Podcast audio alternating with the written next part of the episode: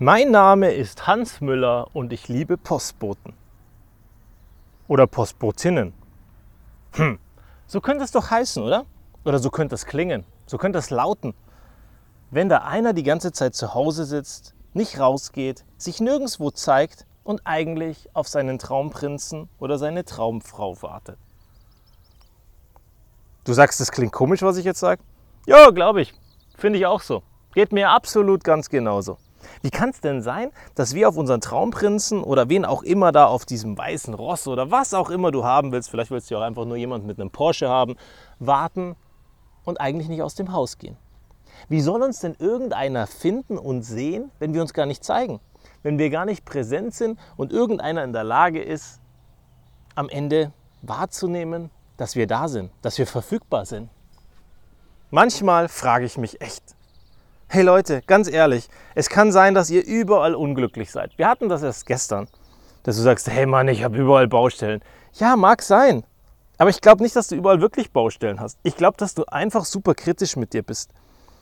Und wenn du super kritisch mit dir bist, dann hast du halt irgendwann mal auch die Tendenz zu sagen, ich stelle alles in Frage, es ist alles schrecklich, ich bin frustriert und ich bin am Weinen. Jupp, klar. Muss es aber eigentlich nicht. Und wenn es da eben diese Bereiche gibt, in denen man arbeiten kann und sagen kann, hey, da ist was zu tun, hier ist was zu tun, dann sind das ja nur Anhaltspunkte. Die sollen dir helfen, dass du dir darüber klar wirst, was du von deinem Leben erwartest. So eben wie im Buch geschrieben. Und wenn du dann in diese Bereiche aktiv wirst und dann irgendwann feststellst, dass du gerne einen Partner hättest, aber parallel dich wahnsinnig gerne vorher lieben würdest, akzeptieren würdest, so wie du bist, und parallel fitter werden würdest und währenddessen noch den besseren Job haben wollen würdest und dann bereit bist für deinen Partner, ja scheiße, ganz ehrlich, vielleicht bist du tot, bevor es passiert. Wir wissen ja nicht, wie lange du brauchst, um dich zu akzeptieren. Wir wissen ja nicht, wie lange du brauchst, um deinen Traumjob zu bekommen oder um fit genug und muskulös genug zu sein, dass du deinem Traumprinzen oder deinem Traumpartner gegenübertreten kannst.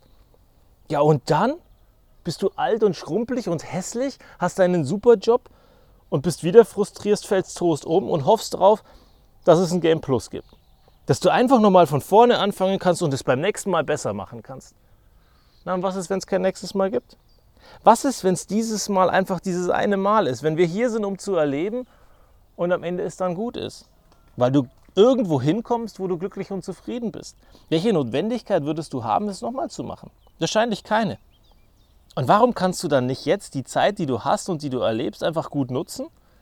Den Menschen eine Chance geben. Vielleicht ist da draußen irgendjemand, der auf dich wartet. Ja, aber wie soll der dich denn finden, wenn du nur zu Hause sitzt? Hoffst du auf den Friseur? Dass du zum Friseur gehst und der auf einmal dein Traumpartner ist? Wäre eine Möglichkeit.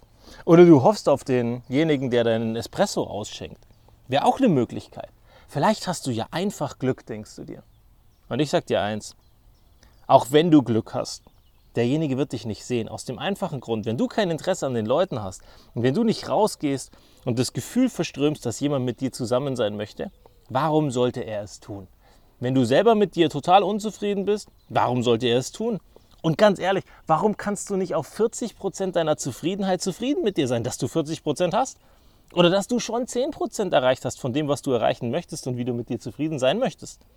Warum erwarten wir alle 100 Prozent? Und überhaupt, was ist denn 100 Prozent? Ist 100 Prozent nicht subjektiv und lässt sich überhaupt nicht messen? Und was ist, wenn dein Anspruch steigt, während du versuchst, deine 100 Prozent zu erreichen? Weil du wieder jemanden kennenlernst, wo du sagst, Mensch, das ist mein Vorbild. Nur blöderweise, meine 100 Prozent bisher waren meine 100 Prozent. Und jetzt, seit ich den kennengelernt habe, sind meine 100 Prozent, naja, wohl eher 200 Prozent. Und jetzt willst du 200 Prozent erreichen. Und schon bist du im Teufelskreis des ewigen Erreichens und des ewigen Besserwerdens. Und was hast du dann gekonnt? Wahrscheinlich gar nichts. Wie gesagt, wahrscheinlich bist du tot, bevor das Tolle passiert. Und deswegen, hey, sei mal nicht so kritisch zu dir. Nimm mal alles ein bisschen entspannter und sag einfach, so wie es ist, ist es cool. Und wenn da jemand dazukommt, der mit dir die Zeit verbringen möchte, oder wenn schon einer da ist, noch besser, dann sei doch mal einfach dankbar dankbar, dass es so ist. Und du kannst ja gemeinsam mit ihm zusammen besser werden. Und trotzdem, nimm dir Zeit für den, dass der da ist und dass der da bleibt. Und wenn du auf den Postboten wartest, hey, dann zumindest bestell wahnsinnig viel im Internet und bei ganz vielen verschiedenen Paketdiensten. Aus dem einfachen Grund, wenn du Pech hast, bestellst du nur bei der Deutschen Post. Und am Ende ist dein Traumprinz bei UPS. Und dann hast du auch nichts gekonnt. Bis zum nächsten Mal.